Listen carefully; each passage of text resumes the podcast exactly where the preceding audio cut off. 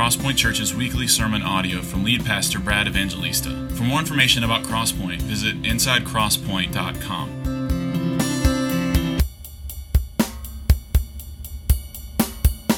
All right, let's get to work. Ruth chapter four is where we are today. If you have a Bible, uh, I'd really encourage you to follow along. That's the eighth book of the Old Testament. We've been working our way through it for the past uh, four weeks. This will be our fourth week. We're finishing up the book today, Lord willing. And if you don't have a Bible with you, uh, and maybe you're not yet a Christian, you're just kind of here checking things out, or maybe you're very new to the faith and you don't have a Bible yet, there should be a Bible in front of you, underneath the chair in front of you, or every other one. And uh, we would love for you to use that Bible today, and then also to take that Bible home and just keep it for yourself and begin to read it. And it would really be helpful for you. In fact, not just today, but every Sunday. And as we preach, we, we just work our way through passages of Scripture. So we're going to be in Ruth four today. And if you're using one of those Bibles underneath the chair in front of you, you can find that on page one fifty-six. Well, we've been working our way through this beautiful book, and so if you've missed the last few weeks or, or today's your first day here today, let me just kind of give you a, a brief summary of, of the story that we've been reading up to this point. Um, oh, before I do that, let me just mention that what we're going to go to next. Uh, we're going to get into Ephesians, the New Testament letter. Uh, beautiful, six chapters, uh, kind of midway through the New Testament. One of the most theologically uh, rich books in the New Testament, written with great warmth and clarity, and also written to a group of people that are making up a local church, and so it's especially applicable to us to take this great news of the gospel and then see how that comes to bear on us as a local group of believers trying to live together in a in a dark world. And so we're going to start that in a couple weeks. Next few weeks after we finish Ruth today, we're going to do just a couple individual sermons on some specific issues, and then we'll we'll launch into Ephesians, and we'll be in Ephesians for, for likely a, a good while.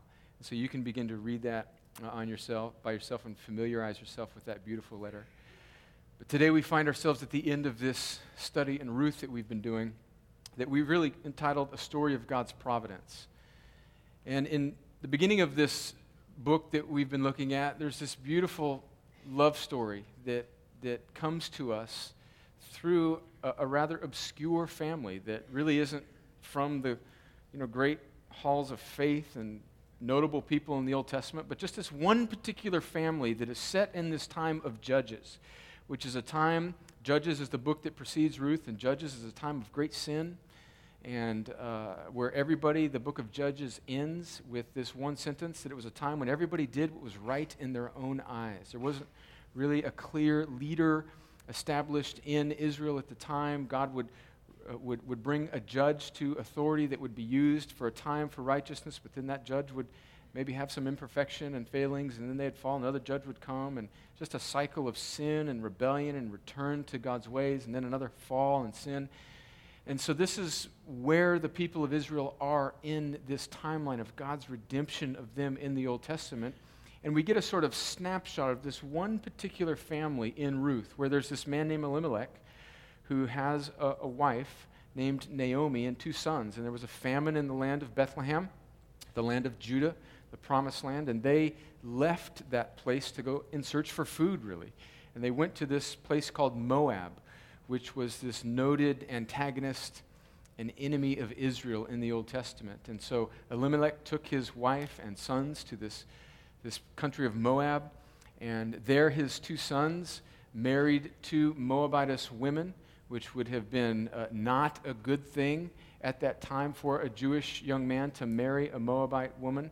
And so uh, then we find that this Elimelech, this patriarch, dies. And uh, not only does he die, but his two sons die. And neither of his two sons had had any children at this point. So in chapter one, it really sets this sort of very difficult circumstance where you have these three widows, this Jewish mother-in-law widow with her two Moabitess widowed daughter-in-laws. And that's how chapter one really ends, with this really bitter, difficult trial. And now Naomi decides to go back to her native land of Bethlehem, to Judah, to the promised land. And she encourages her two daughter-in-laws to stay there in their native land. One of them does stay, Orpah, she stays. But one of them, Ruth, decides to make the God of Israel, the God of this bitter mother-in-law, the God of her deceased husband, and the God of her deceased father-in-law, the God of Israel, the God of the Bible.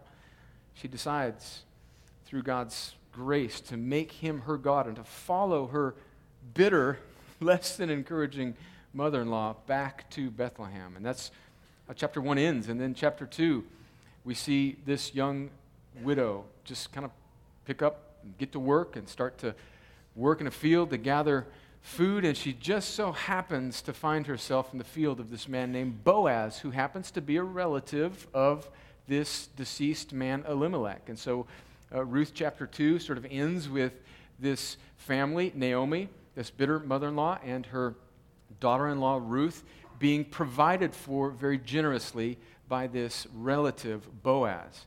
And we see sort of the fortunes beginning to change, and Ruth starting to sense that, hey, maybe God is wanting to give us more than just food. Maybe he's also going to give us a family, because there's this notion, there was this, this stipulation in Mosaic Law in the Old Testament that the nearest relative would was encouraged to redeem the property, or to buy back the property that uh, a widow had maybe lost or a brother had lost, and also to redeem the family by marrying the widow of an uh, of a Jewish man who had died. And so there's this possibility that this this man could be a sort of rescuer of the fortunes of this family. And so Naomi concocts a rather uh, sketchy plan for Ruth to go and uh, to sort of make herself uh, uh, known to Boaz in the middle of the night on the threshing floor. She does that.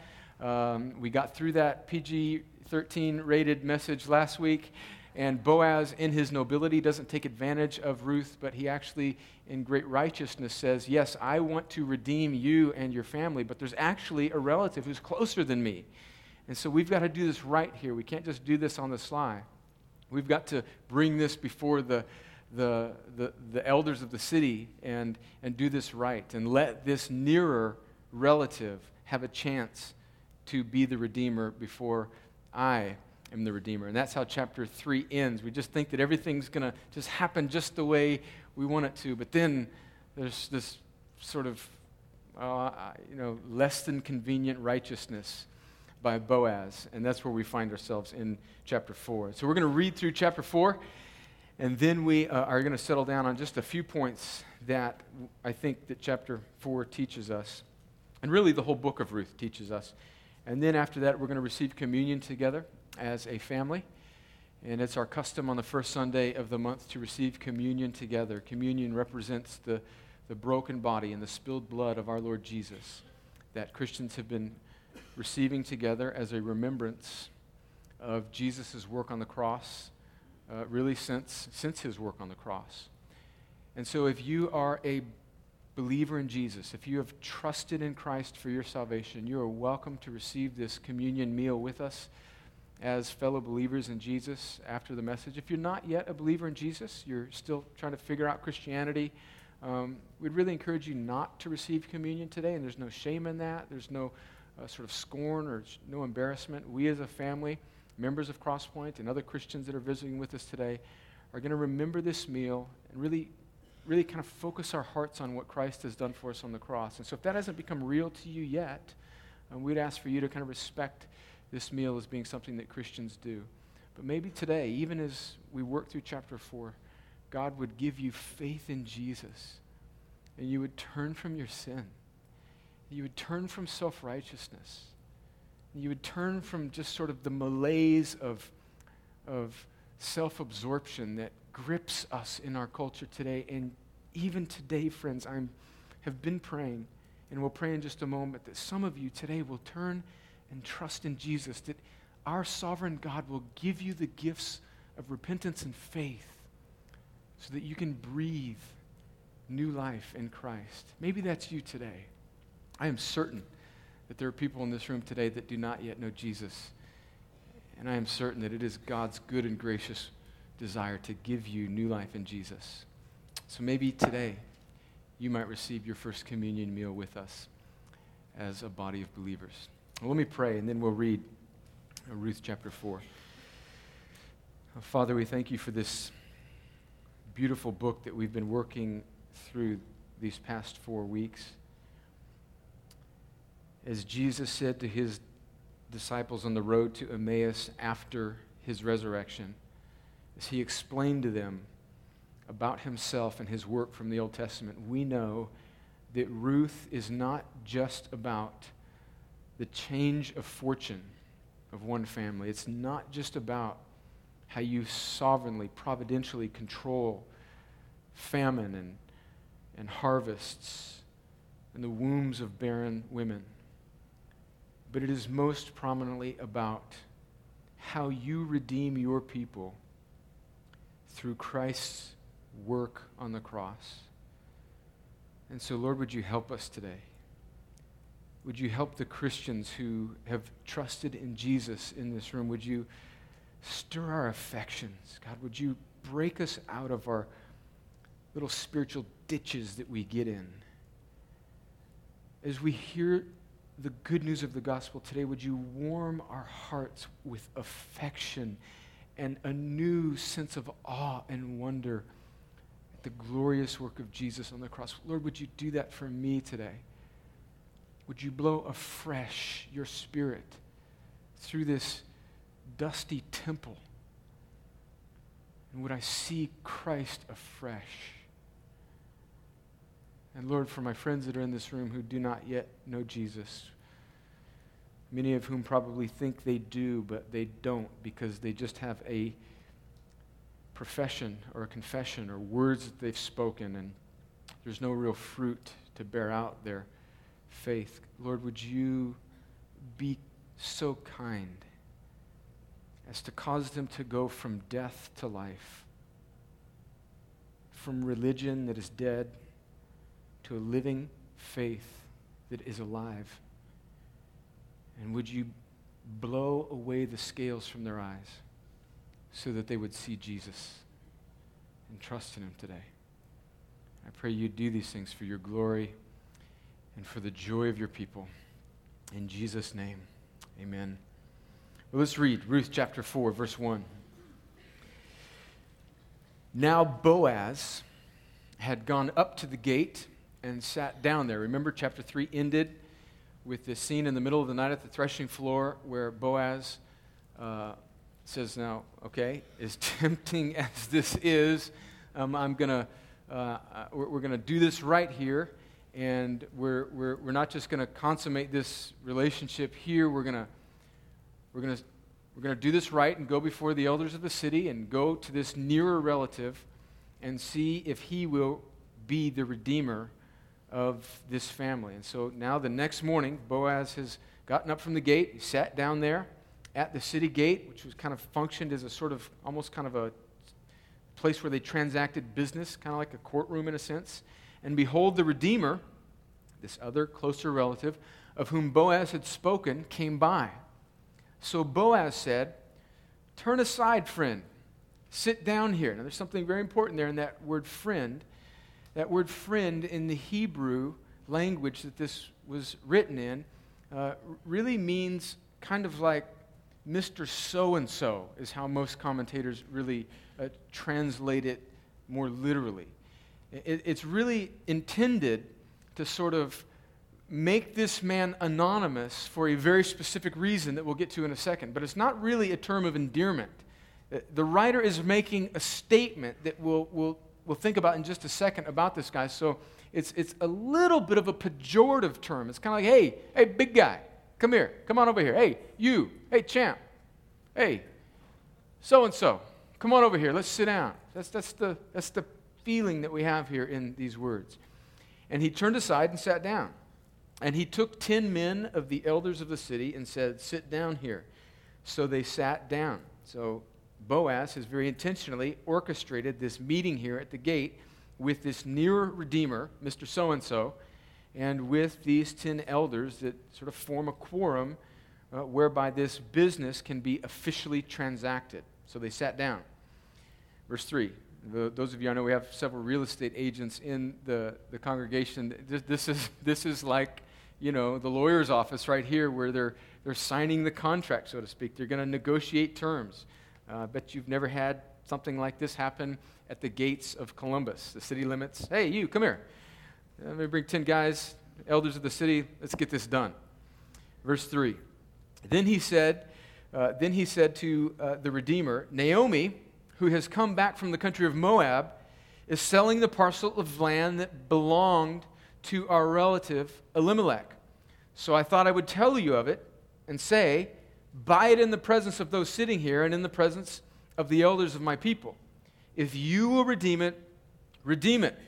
But if you will not, tell me that I may know, for there is no one besides you to redeem it, and I will come after you. And so at this point, we're thinking, oh, come on, we've been building up to this moment where there's this noble, righteous character named Boaz, who we just know would be a perfect fit for Ruth, right?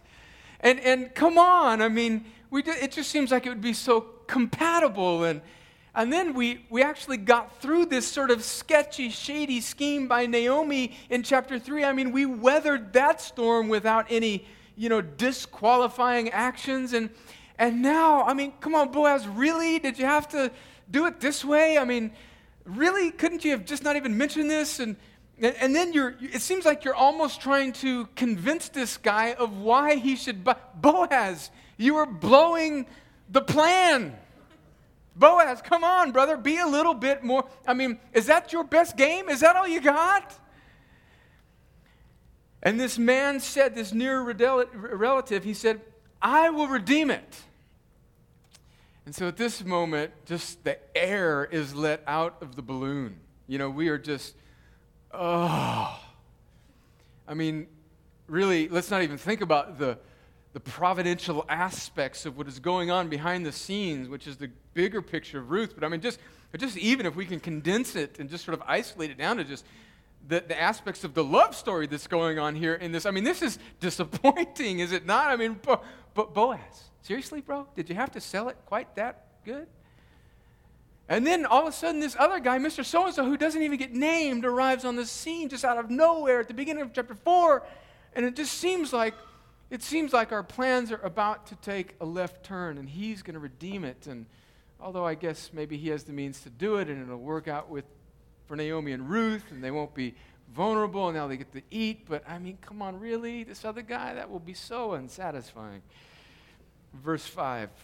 But Boaz, my man, has a little bit more than we thought he did at the end of chapter verse four. He says, oh, yeah, yeah.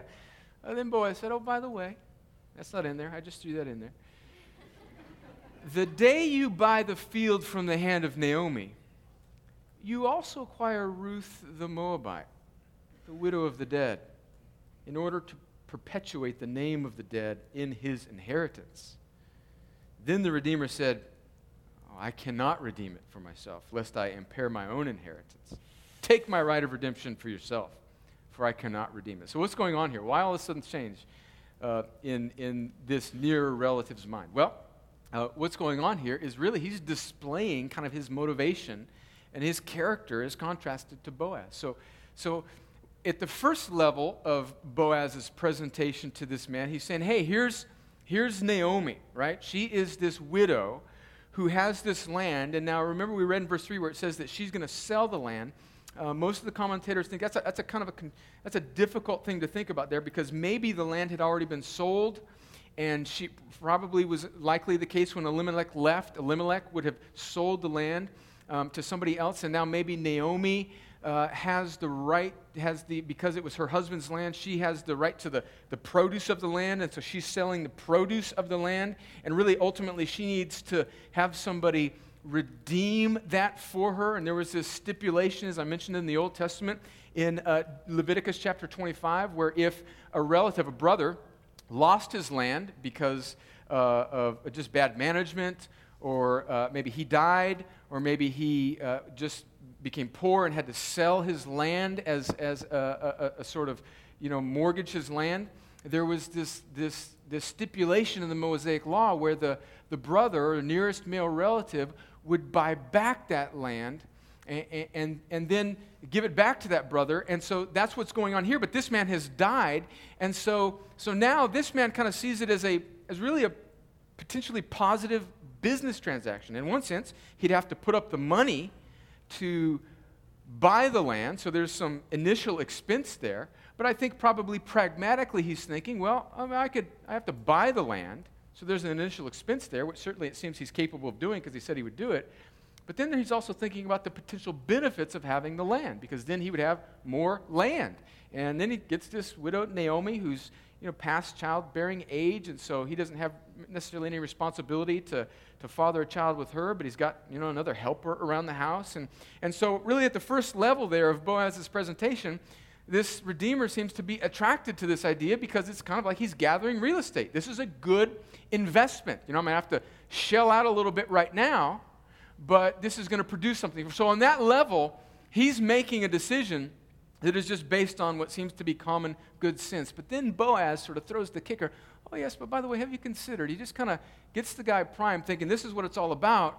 And then he throws in this other little thing. Oh, yes, and there's also this Moabitess daughter-in-law who's of childbearing age, who's a widow.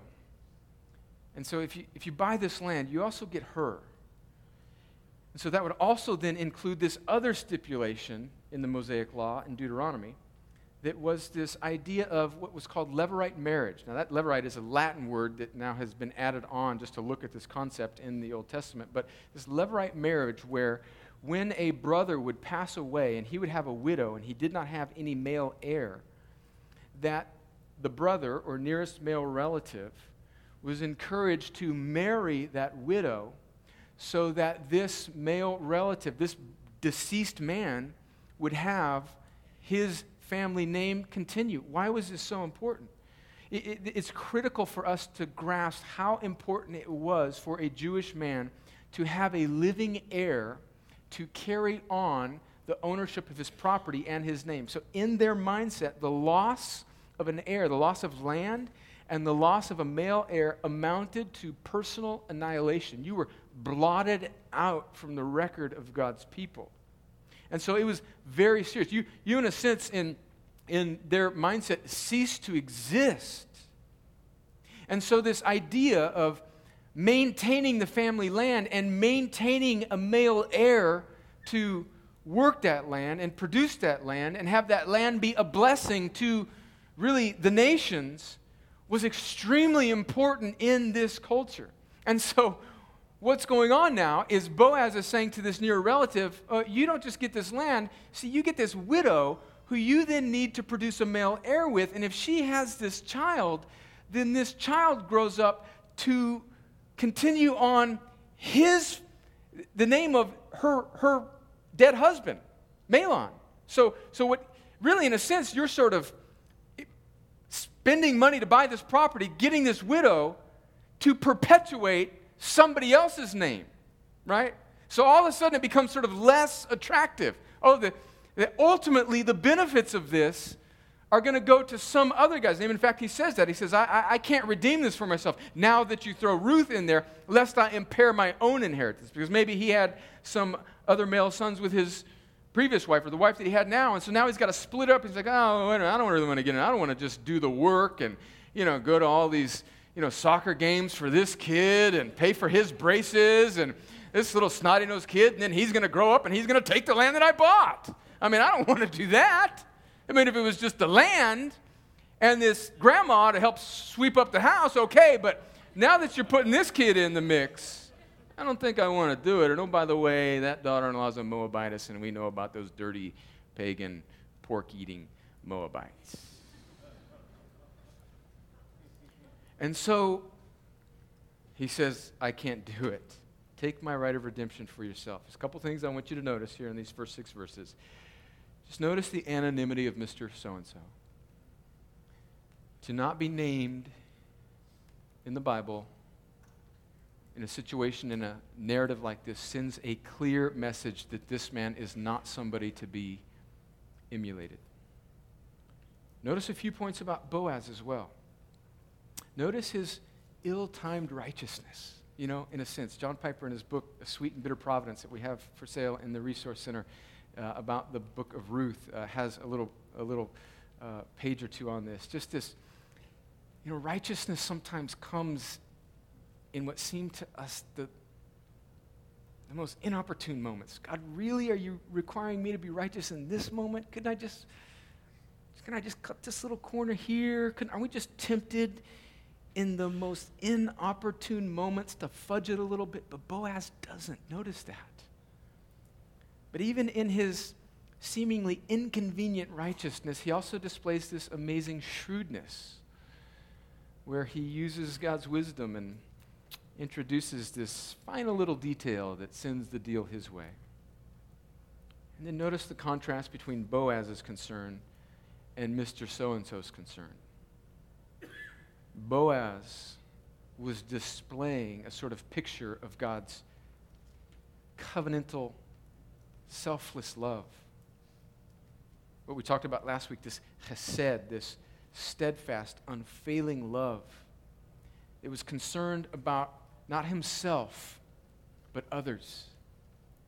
So Boaz is a picture of this, whereas Mister So-and-so is a picture of sort of selfishness and really trying to protect his own name. All right, notice those things. Let's keep reading in verse seven. So we have this redeemer who said, no, I won't do it. Take my right of redemption, for I cannot redeem it. Now we've got to sign the papers here, and this is how they did it in verse seven. Now this was the custom in former times in Israel concerning the redeeming and exchanging. To confirm a transaction, one drew off his sandal and gave it to the other. And this was the manner of attesting in Israel. That seems kind of strange if you've ever bought a house. I don't think you probably in the lawyer's office ever took off your shoe, put it on the table, traded shoes. That would be awkward.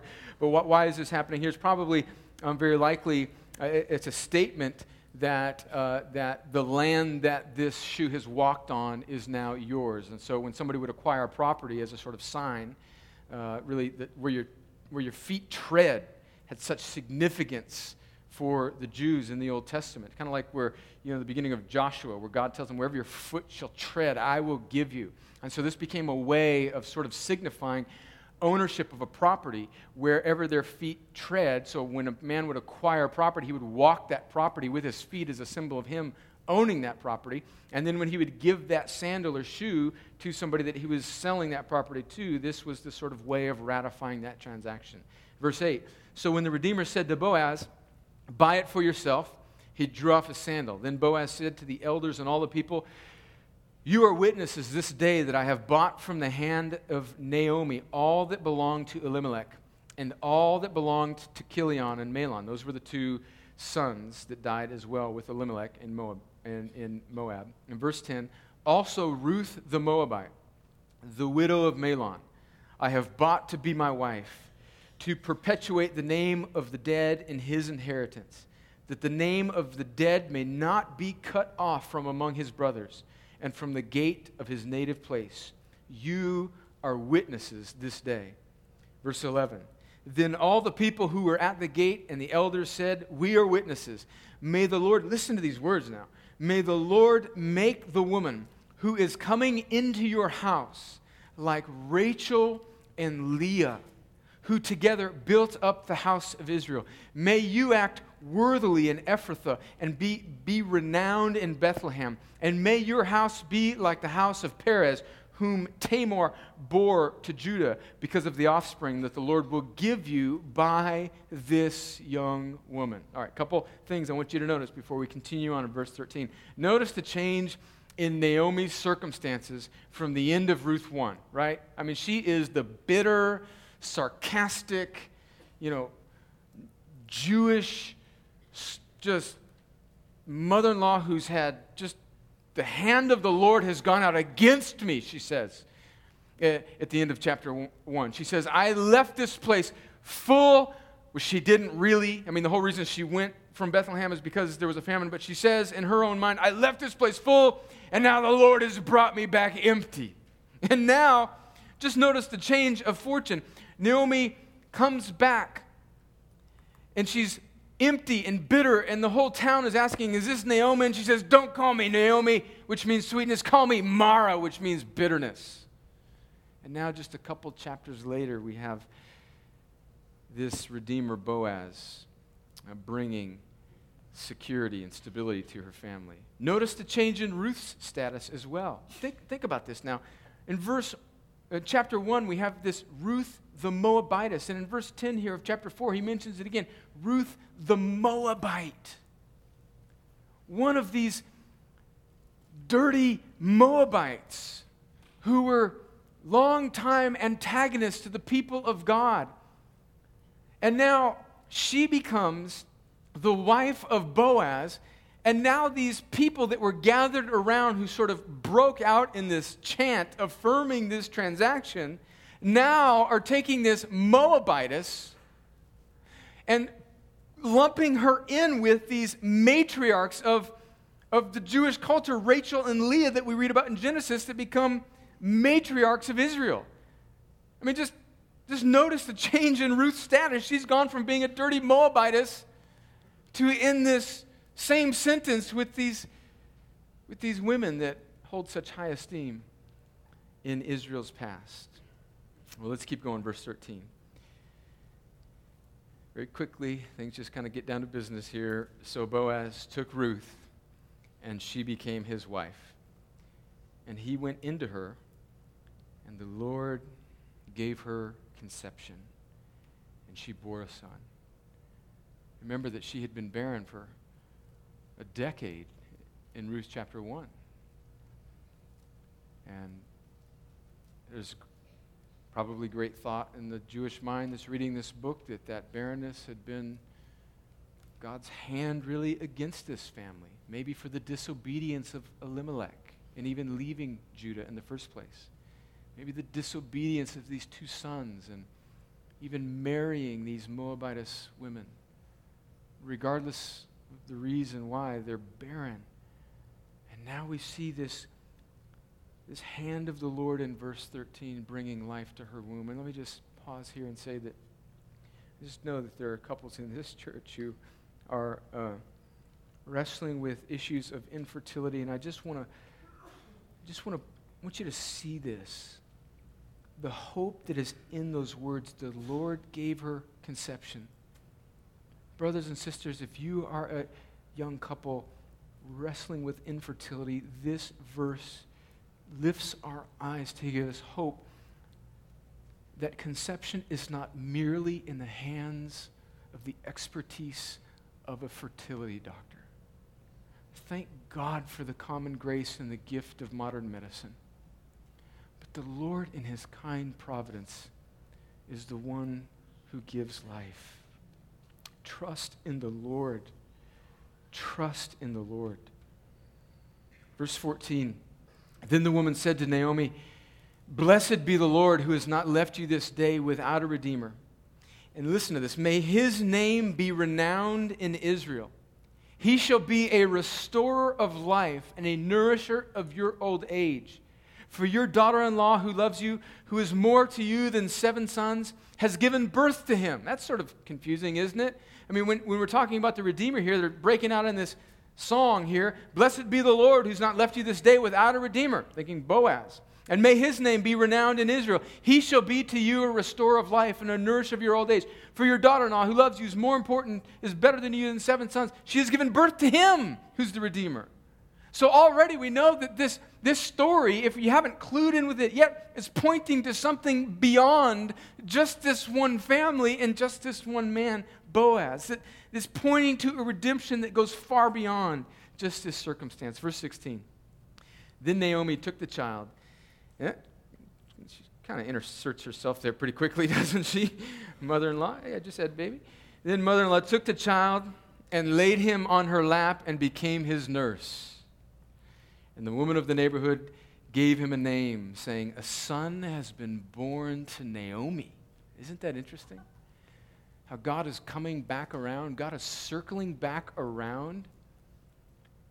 Think of all the levels of implication here. Here's this Moabitess woman who now becomes part of this Jewish family. But then also think about God's heart for his people, the Jews. He's taken this bitter, angry mother-in-law who thought all the hand of God was against her and all her fortunes were down, and now the text says that a son has been born to Naomi. They named him Obed, He was the father of Jesse, the father of David. Verse eighteen. Now these are the generations of Perez. Perez fathered Hezron. Hezron fathered Ram. Ram fathered Amminadab. Amminadab fathered Nahshon. Nahshon fathered Salmon. Salmon fathered Boaz. Boaz fathered Obed. Obed fathered Jesse. And Jesse fathered David, who becomes King David. And if you are good at flipping quickly, go to Matthew chapter one, the first gospel, Matthew chapter one, and see how the last few verses of Ruth sort of put the ball on the tee to show you where this story has been going all along. That King David, that this Moabitess woman becomes the grandmother of the great Jewish king David, who isn't just a king in his own right, but is, in a sense, a prefigure, a shadow of the great king to come, King Jesus. And so in Matthew chapter one, we see where this genealogy is ultimately going. In the book, the book of the genealogy of Jesus Christ, the son of David, the son of Abraham. Abraham was the father of Isaac. Isaac, the father of Jacob. And Jacob, the father of Judah and his brothers, and Judah, the father of Perez, and Zerah by Tamar, Perez, the father of Hezron, and Hezron, the father of Ram. We're starting to recognize these names. And Ram, the father of Amminadab, and Amminadab, the father of Nahshon, and Nahshon, the father of Salmon, and Salmon, the father of Boaz by Rahab, and Boaz, the father of Obed by Ruth, and Obed, the, fa- Obed, the father of Jesse, and Jesse, the father of David, the king. And then skip down to verse seventeen. Or verse uh, sixteen, and Jacob, the father of Joseph. This line continues generation of generation after Obed to this man named Jacob, who becomes the father of Joseph, the husband of Mary, of whom Jesus was born, who is called the Christ. I mean, if there was ever the ending of a series, I mean, this whole time, you just think about it, if you were reading this for the first time as a as a Jewish reader or as a first century convert to Christianity, and you're reading this story about this Moabitess woman, and kind of, well, well, it's just, okay, God can provide, and you know, God sort of, he's in control of the seasons, and he can he can bring fertility, and boy, this Boaz sure is a righteous character.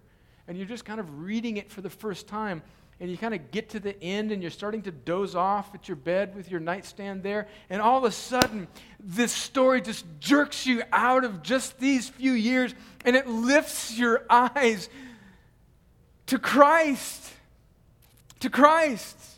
And all of a sudden, at the end, there's just the greatest of all endings, that this story hasn't ultimately been about one widow or a mother-in-law. It's been about Jesus all along. So what are some things we can learn, learn from Ruth four, and really on a bigger scale, the whole story of Ruth, for just a few things, a few points here.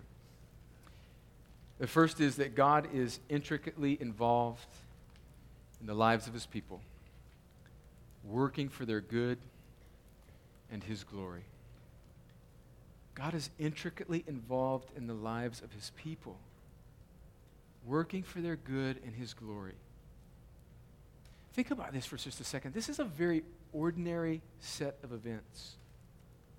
There's these huge stories in the Old Testament. Paul referenced them, or one of them earlier today in the song that we sang, the parting of the Red Sea, these miraculous events. But, but do you notice just the ordinariness of the story of Ruth? There's really no miraculous events. It's just really the detailing of relatively, relatively simple lives. The main character is this Moabitess woman who lost her husband, worked hard in a field, followed some sketchy advice from her mother-in-law, and had a baby. That's basically all she did. This should teach us that our regular, ordinary lives are about something much bigger, because, see, most of us live lives like Ruth, not like Moses or Joshua. I mean, our lives are ordinary. They're just, just kind of just anonymous, nondescript, relatively unexciting things that happen to us on a daily basis. It's not that means that if we all kind of be faithful to God, eventually we're going to get to be in the genealogy of some, you know, great person. It's just to encourage us that God uses these regular, ordinary lives to bring about His great purposes. It gives us this picture of a biblical view of God's providence, His His transcendence, in other words, His bigness, that God is beyond us. He's huge. He's He's He's He's He's everywhere all the time. There's no limit to God. But it also gives us this picture of God's imminence, His nearness. He's He's far and near. He's big and small. He's He's in every aspect of our lives. And I think this is even maybe even more difficult for us to really grab in our age, maybe than it even was for these Old Testament believers who were closer to these miraculous acts, or who were culturally more a people of God, and God would have been on their consciousness more than He is on the average American mind. We just sort of have reduced our life to some sort of post-industrial sort of work where we just kind of just get what you can in this life, and seven billion people on the planet, and you know, you watch the news in Washington, D C, and the people who seem to be in control are so far removed, it seems, and how can my little life affect anything? I'm just kind of a blue-collar guy working in a mill town. My daddy worked in Bib City, and now I'm just kind of punching a ticket at one of... I mean, how do we how do we see God's providence in our lives? How, how, what is the story of Ruth trying to teach us? It's, it's trying to teach us that, that God is a God who's intricately involved in every aspect of the lives of His people. And this should bring forth great confidence and encouragement for His people. There's this, uh, there's this old catechism written in the mid fifteen hundreds. It's called the Heidelberg Catechism. And it was written by some German reformers, mid fifteen hundreds. Aside from the Bible, it's one of the texts, one of the bodies of literature that's been used most by Protestants in the past five hundred years, the Heidelberg Catechism. If you're a Protestant, maybe you grew up as a good little Baptist kid in the South, and you get scared by the word catechism because you think it's a Catholic word. Relax, all right? Catechism is a Christian word. It just means body of instruction. And although most Americans don't realize, Protestants have them too. And it would be a good thing for us to recapture because it's something for us to learn. I mean, we learn our truths from, you know, contemporary Christian music, not from the Bible. And so, so, and that's not a good thing, by the way. All right, I'm getting off track. Uh, but catechisms are just a sort of uh, a systematizing of Christian truth. And the reformers, Luther and Calvin and these Heidelberg uh, reformers wrote these catechisms. In fact, on a just a little side note, we're trying to come up with a catechism for parents here to work through with their children. In fact, Wayne Shealy just came up with a wonderful catechism that's sort of an adaptation of some of these reformers' catechisms, Puritan catechisms, uh, with kind of some of the Baptist uh, Uh, uh, uh, reformers as well, and we are, have come up with a, a catechism for children that parents can work through, and we're going to publish that online. They went through it in the class they did a couple weeks ago. Excellent, excellent stuff. But this is the Heidelberg Catechism, and this is what it says about just this intricacy of God dealing in the lives of His people. Question twenty-seven, it's in question and answer format. Question twenty-seven, just listen to the beauty and the truth of this language. It just comes from Scripture. It's not just some guy writing it. Founded on Scripture. Question twenty-seven of the Heidelberg Catechism. What do you understand by the providence of God? Providence is the almighty and ever-present power of God, by which He upholds, as with His hand, heaven and earth and all creatures, and so rules them that leaf and blade, rain and drought, fruitful and lean years, food and drink, health and sickness, prosperity and poverty, poverty, all things, in fact, come to us not by chance, but from His fatherly hand. And then question twenty-eight gives us the answers to why this is important.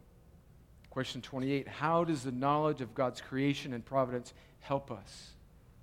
It means that we can be patient when things go against us, thankful when things go well, and for the future, we can have good confidence in our faithful God and Father that nothing will separate us from His love.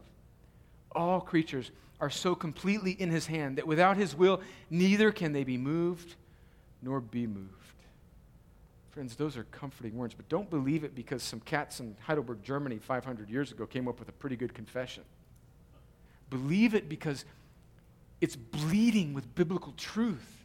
This is what the Bible says. Psalm one thirty-nine, verse sixteen. Your eyes saw my unformed substance. In your book were written every one of them, the days that were formed for me, when as yet there were none of them. Every one of our days was written in God's book before one of them came to be.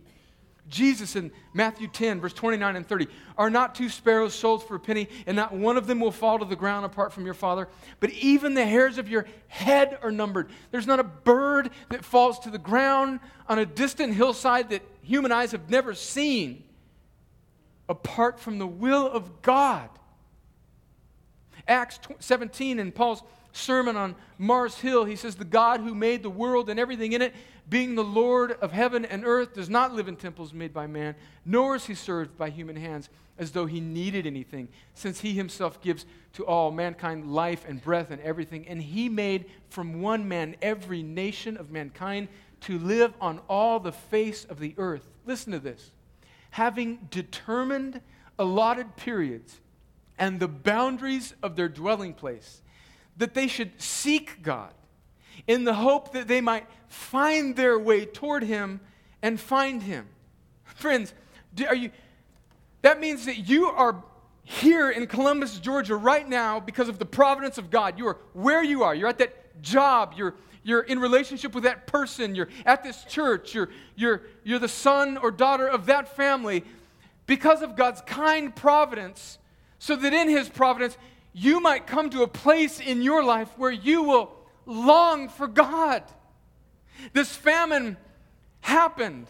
Even the sinful reaction to the famine of the family of Elimelech happened to bring about God's providential kindness so that this family would see a stunning display of God's providence in their lives. Friends, do you see that your life is not unconnected? It's not, it's not just sort of floating around out there being governed by the laws of Mother Nature or karma. There is a sovereign creator of the universe who guides all things. Romans eight twenty-eight. He works all things. That's everything. That's tragedy. That's despair. That's sickness. That's discouragement. That's everything. That's sin. That's sin against. He works everything in a mysterious way, not being culpable for sin, but being sovereign over even sin and despair and tragedy, working it together for the good of His people to the praise of His glorious grace. Friends, in a world that seems random and arbitrary,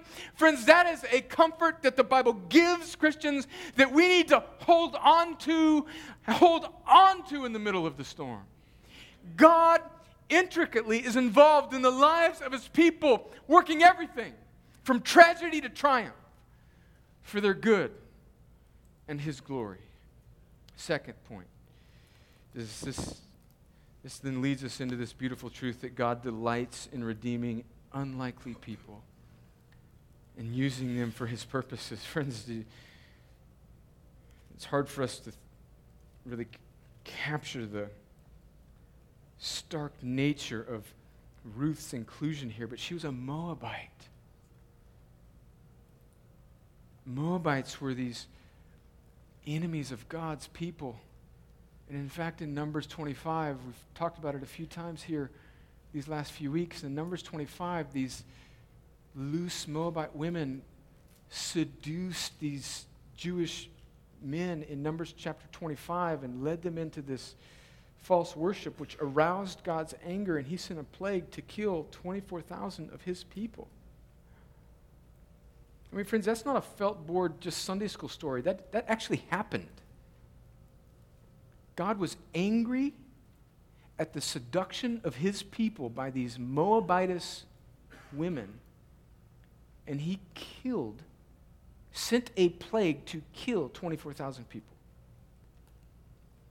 And so can, can we just can we just say that, you know, maybe if you had a son or a daughter back in those days, it wouldn't be the best thing in the world for them to marry a Moabitess? Amen. Thank you, brother. But yet, God in His kindness works it out so that a Moabitess is in the line of Jesus. Friends, this is a this is a stunning picture of God's scandalous grace. Ruth is a nondescript widow who, who comes from this line of people who have no business being included in the people of God, but she's Jesus' great, great, great, great, great, great grandmother. What does this tell us? It tells us that God delights in redeeming people who, from our vantage point, no way they should be God's people. No way, man. No way. And is that you today, friend? Do you? Is that the lie that you've bought into? No, no. God delights in redeeming unlikely people. There's two traps that we fall into here. Some of us just don't, we don't feel that. We don't feel like we're unlikely people because we kind of grown up in comfort and maybe Christian heritage.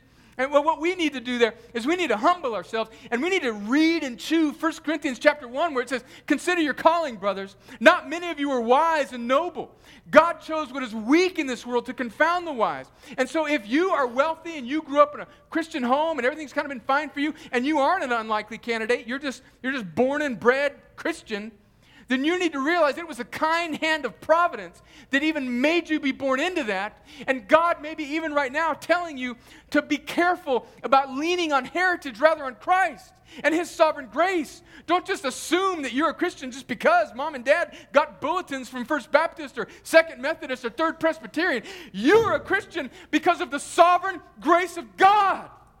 And if you if you believe, if you think that you are you're damaged goods, that you've given your life away to all sorts of false gods, and you've believed the lie that God can't redeem you, friends, the book of Ruth is written for you. God redeems.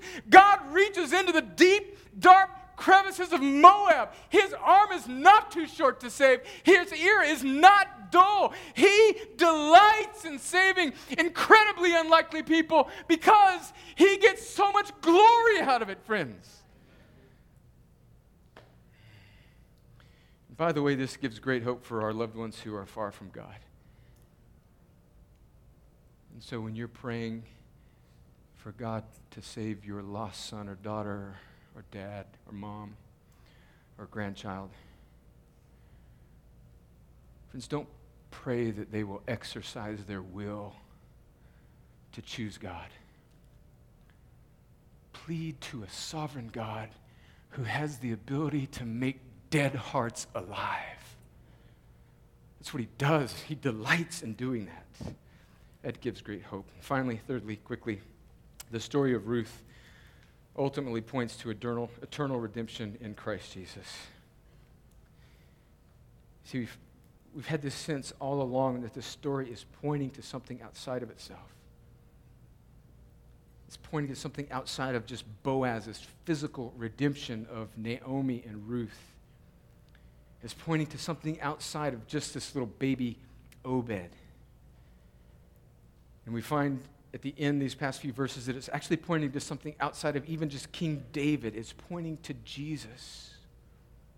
The message of Ruth is not that God, in His kindness, just physically redeems this family, but it's meant to be a picture of the eternal redemption. Boaz is meant to be a sort of imperfect, just sort of shadow of the true Redeemer that secures our eternal redemption in Christ Jesus. The fields of our life, the produce of our life, has been sold away by our own choice into sin. And we have no hope of bearing fruit from our fields anymore. We have no hope of being worthwhile anymore, but Jesus, by His work on the cross, buys back our very lives and redeems them. That's the message of Ruth. This is what Peter writes in First Peter one, verse seventeen through twenty. "And if you call on Him as Father who judges impartially according to each one's deeds, conduct yourselves with fear throughout the time of your exile." Listen to this. "Knowing that you were redam- ransomed, redeemed from the futile ways inherited from your forefathers, not with perishable things such as silver or gold, but with the precious blood of Christ, like that of a lamb without blemish or spot. Friends, the story of Ruth is not about the silver or gold exchange at the gates of a city, of just the redemption of property and two widows. It's about the eternal redemption of our souls. It's been bought with the blood of Christ on the cross. Do you see that? If you're a Christian, does that melt your heart afresh? Do you see how God wants to use you? He doesn't want to so much use, I mean, look, there's, there's Bible studies to go to. There's doctrinal and scriptural knowledge to accumulate. There's good works to do. I mean, Ephesians ten, two ten that we're going to read in a few weeks talks about how we've been saved by God for the display of these works. But do you realize God's intent is to just make us so in love with what Jesus has done that we just become sort of this bubbling over canister of love that becomes an aroma of Christ to the world. So if you're a Christian, don't just get to this and say, oh, Brad, well, that was a nice little connection there, how this kind of led to this thing, that there's this doctrinal point about redemption. Oh, that's really good. I'll bring that up in a Bible study that I'm going to do. Friends, if that, if it just becomes kind of a dry little doctrinal point, oh, yeah, I now see how the Old Testament is connected to the New Testament. Well, golly gee, let's go to lunch. Where are you going to? I mean, come on, friends. This should stir our hearts. This should warm us. We should, we should, we should, not neglect so great a salvation, as Hebrews says. This should warm our hearts. This should humble proud people. This should stir tired hearts. This should produce an affection in our hearts for Jesus. This should bring tears, man. When you hear the gospel preached, I don't care if you've been a Christian for thirty years, this should warm your life and your heart. And what that does is you become more attractive. You become more useful. You become something that God uses as an aroma of Christ to a world that wants to be in love with something, but is in love with all of the wrong things, friends. Do you see that? So, Christian, let the story of Ruth stir your affections for Jesus. And if you're not, if you're not a Christian, friend, look, I don't, I can't persuade you. I can't say the right words. I can't come up. I'm not, I'm not, I'm not witty enough. I'm not intelligent enough. I'm not gifted enough. But the sovereign grace of God right now, for some of you, that He is saving, is giving you eyes of faith so that you can see Jesus. I'm not asking you to do anything, friends.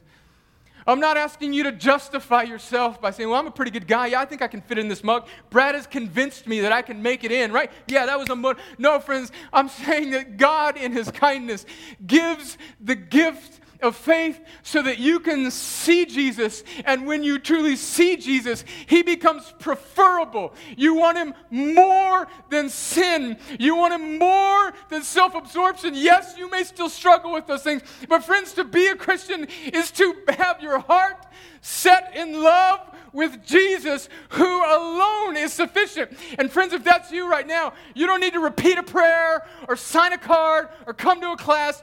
Look to Jesus right now. Look to Him, friends. I don't care if you've been a member of this church or a member of some other church. God, in His kindness, may be showing you right now that you didn't truly know Him when you walked into this room. And right now, He's giving you the gift of faith and repentance. Turn from your lesser loves, your lo- broken loves, and look to Jesus, who alone is worthy of your love. Do it right now, friends, right now. Right now, do it. Just look to Him. He is all together lovely. And just even in your own heart, say, Jesus, I trust You. I'm putting all of my hope in You. I love You. Forgive me. Redeem me. Ransom me from my futile ways. Friends, if you're doing that even now, God has made you alive. God has made you alive. And you are welcome, along with these other believers in Jesus, to come receive this meal with us, where we remember that moment when we were bought with a price. Ushers, ushers, if you'd come forward to help us with communion. Let's pray. Oh, Father,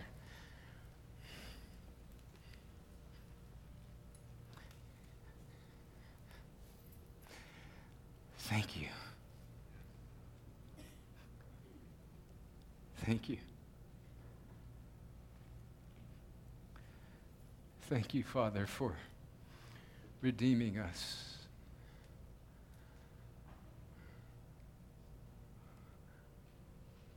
With the most valuable price of Jesus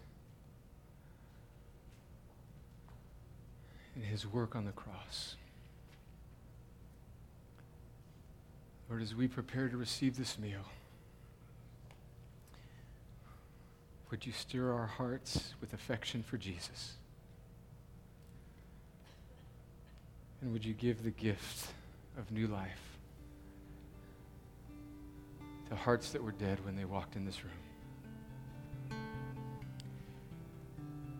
To the praise of your glorious grace and for the joy of your people. God, would you do this? Would you do this, please? Do it. Even now, friend, look to Jesus. Look to Jesus. And Lord, as we come around this table, may we remember Jesus' work, his death, his burial, his resurrection, his ascension, that even now he is at your right hand, interceding for us, working all things together for our good and your glory. And would we also examine our lives in light of that great work of Christ, in light of the resurrection. God, help us to do that as your people this morning. In Jesus' name, amen. Friends, let's stand. Middle section, this is uh, your section right here in outside aisles. Beginning with the first rows, you're welcome to go and receive.